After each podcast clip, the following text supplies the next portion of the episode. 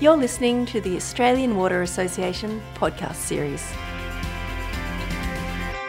My name's Jo Taranto, and joining me is Rosie Wheen, the Chief Executive Officer at WaterAid, and we're discussing meeting the SDGs, or the Sustainable Development Goals. Welcome, Rosie. Thanks so much for having me, Joe. Now, Rosie, you have a pretty remarkable story that you have been with WaterAid since they started as their first employee in admin and you're now the CEO. Um, you must have really seen the organisation evolve in that time. What's that been like? Yeah, I have. It's been, I feel so privileged to have had the journey I've had with WaterAid. I joined uh, when we first started back in 2004. I had a, a small baby. I'd been living and working in Indonesia. My background was in education, wanted to stay working in development but not travel. And I was lucky enough to join WaterAid, a brand new organisation starting. And then I like to think, Jo, it hasn't been a direct route. I never had an aspiration that I would ever become a CEO, but I always have sought, you know, those learning opportunities, what will take me out of my comfort zone and seize those. So personally, um, done a range of different roles within WaterAid with that theme of challenging myself and learning more. And then to be part of an organisation like WaterAid that started out of the water industry and has gone from a nothing here in Australia. Building on the success of WaterAid from the UK in the early 80s, it's been an extraordinary journey personally and professionally. Tell us about what WaterAid do. What, what's your mission? So recently I was speaking at an event and I said a big picture vision and I said WaterAid has a vision where everyone, everywhere, has safe water, a decent toilet and hygiene. And you know, some people laughed. And they laugh because they suddenly had, I think, this uncomfortable moment of realizing, oh, we don't all have something so basic. So that's our vision. So we're all about transforming lives with those basic things of clean water, basic toilets, and hygiene. And really, we focus on the poorest and most marginalized because there are um, so many that, people that are left behind through for, for various reasons. And so WaterAid really focuses on the poorest and most marginalised people to transform their lives. So you operate in nearly 40 countries, is that mm, right? So yeah. tell us a little bit about your most recent experience. Um, I think you've just been in Cambodia. Yeah, that's right. So WaterAid does operate in many parts of the world. And recently I was in Cambodia meeting our team and seeing our work there. So WaterAid's evolved, as I said, we started in the early 80s uh, in the UK, and our you know our, our work is focused on water and toilets and good hygiene. And, and we focus on those three things because we know those three things combined are essential for preventing diarrheal diseases. And it still staggers me to this day that a child dies every two minutes from lack of water, sanitation, hygiene, something that is entirely preventable. So that's our, our focus.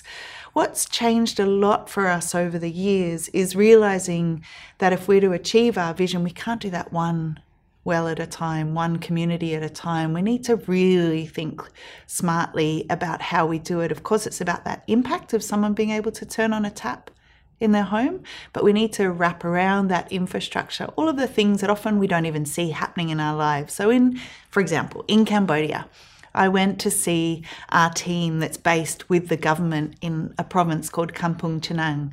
And we're working with the government there so that for the first time ever, they can see the picture of the whole province who has water and who doesn't have water and make the decisions, can you believe it, for the first time based on the data but also looking at them well how do they put that into action? How do they respond to climate change challenging water security issues but also poverty um, and really looking at who's missing out? So we went um, and met some of the leaders from the community. One of the women that I met, Jo, was a woman called Mrs. Poe, and she has been leading an effort in her commune to make sure that everyone in her commune has a decent toilet.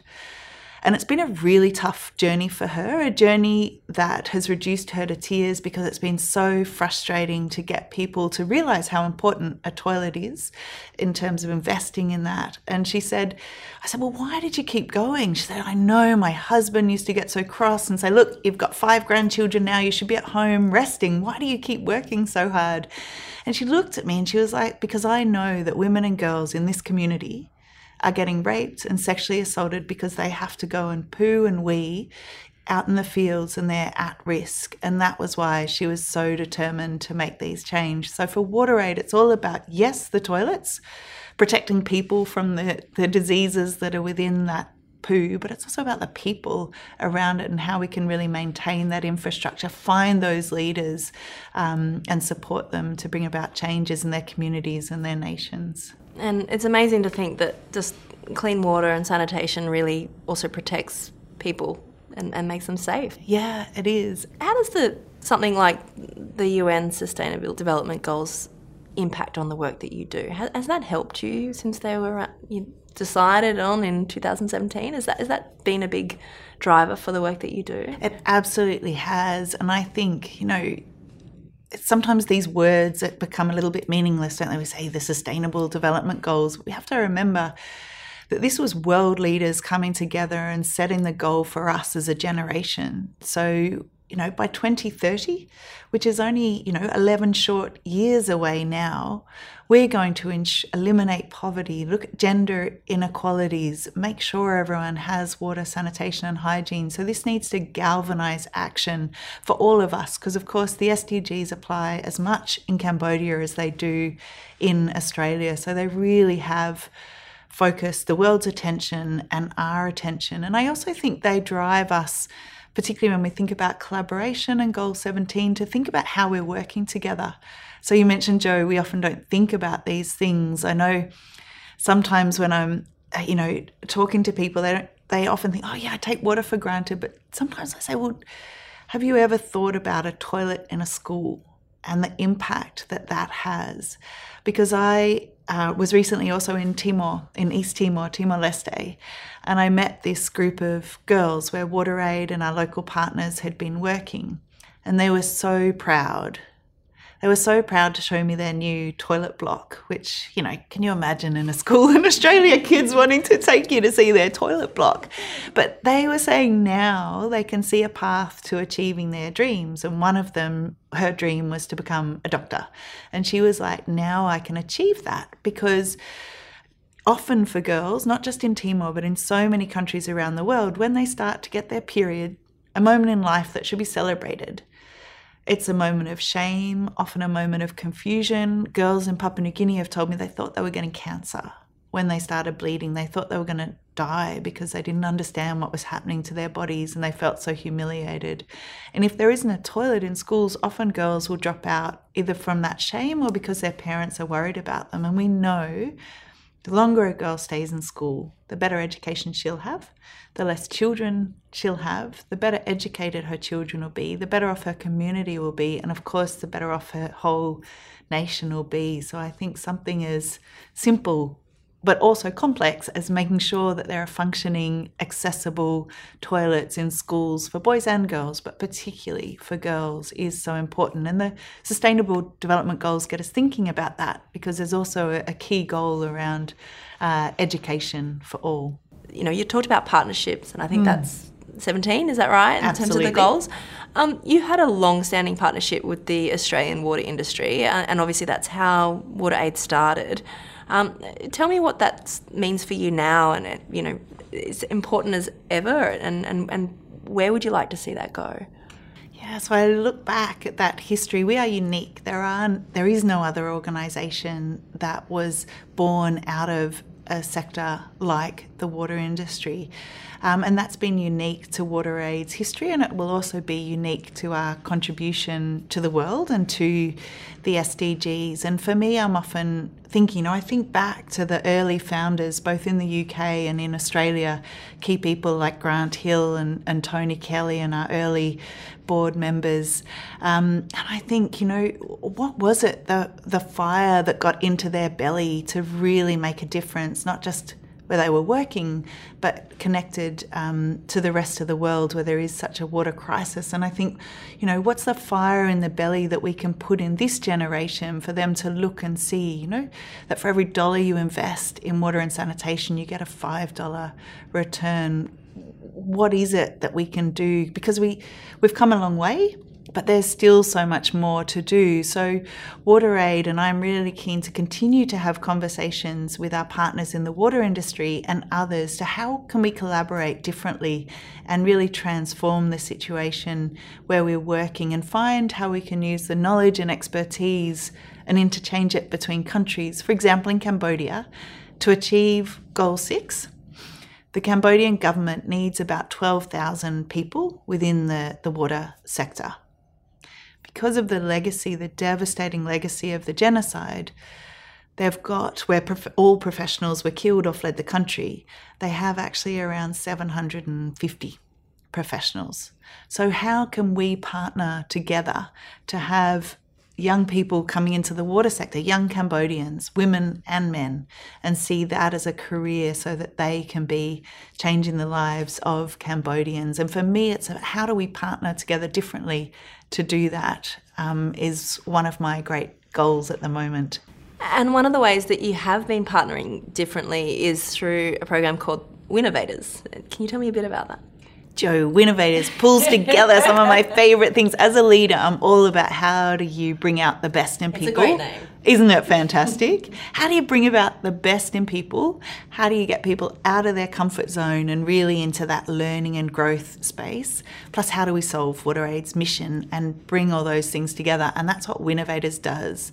It's in part a leadership program, staff engagement program, part problem solving challenge. So we set a challenge globally around things that we're really um, struggling with. For example, last year it was set in India challenges around sanitation, um, but it's not they're not always engineering challenges.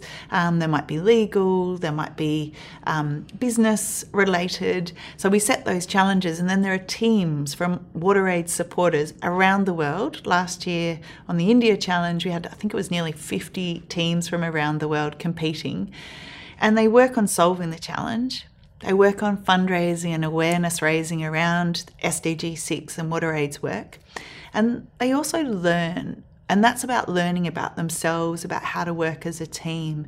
And these teams just come together and create magic. And last year, um, all teams, like the CEOs of all the companies tell me what an impact it has in their organizations. And last year, the winning team actually came from Sydney Water, Team Praan. And as part of winning that global competition, they've just come back from India. And we've got a great video on our website that people can see about them going to India and testing out their idea, but also meeting people from utilities, from the government in India, and communities to really connect our community of water professionals around the world. It, it is one of, yeah, makes my heart sing. It's Pretty awesome. Stuff. Getting involved in that is obviously another aspect, uh, or another way that the water industry can support WaterAid. Uh, what other ways can you know you support them and they continue to support you? What would you like to see? Yeah, I think what I'd really like to see is that all of us standing up. The water industry has signed up to the SDGs, one of the, I think, if not the only industry or sector group that's signed up for the SDGs. And what I'd call on all of us to do is really keep inequalities at the heart of that. So the tagline to the Sustainable Development Goals is Leave No One Behind. And I touched on my visit to Cambodia with Mrs. Poe before and her leadership in her community. She took me out to one of the villages um, in her commune to meet a family. And I met this family. Um, it was Mrs. Fowl, her husband, and her seven year old son that I met in um, sitting outside her home. And there are a few other um, neighbours sitting with her. It was super hot, Jo. I can't tell you how hot it was. The dogs were like comatose under the, the houses, and there were these chickens scrambling around trying to find something in the dirt. And I always ask women, you know, tell me, how is it that you access water? And I get lots of answers of people working hard, it's a heavy burden. It's always a tough story. But Mrs. Fowl, when she answered, she burst into tears. And in all my 15 years at WaterAid, no one's ever cried like that when I've asked it. And as her story came out with her tears, she's HIV positive. And because of the stigma and discrimination that she faces for her to collect water, she has to walk past for an hour all these safe wells and drinking points where she's not allowed to collect water because of fear and stigma. And she collects water an hour away from a disused, abandoned well and then comes back past all that safe water. And they were tears of humiliation and discrimination. And I know that people with HIV also uh, experience, you know, that are more susceptible to diarrheal diseases. They need to be taking their medication with safe water, not water that's going to make them more sick. So it was an incredibly powerful experience that reminds me, and I hope reminds all of us, that as we look at the SDGs, to really think about gender inequalities and inequalities and how we make sure no one is left behind. Such powerful stories, Rosie. I'm so grateful to hear them today. We've been talking with Rosie Wheen, the CEO at WaterAid. Thank you so much for your time. Thank you, Jo.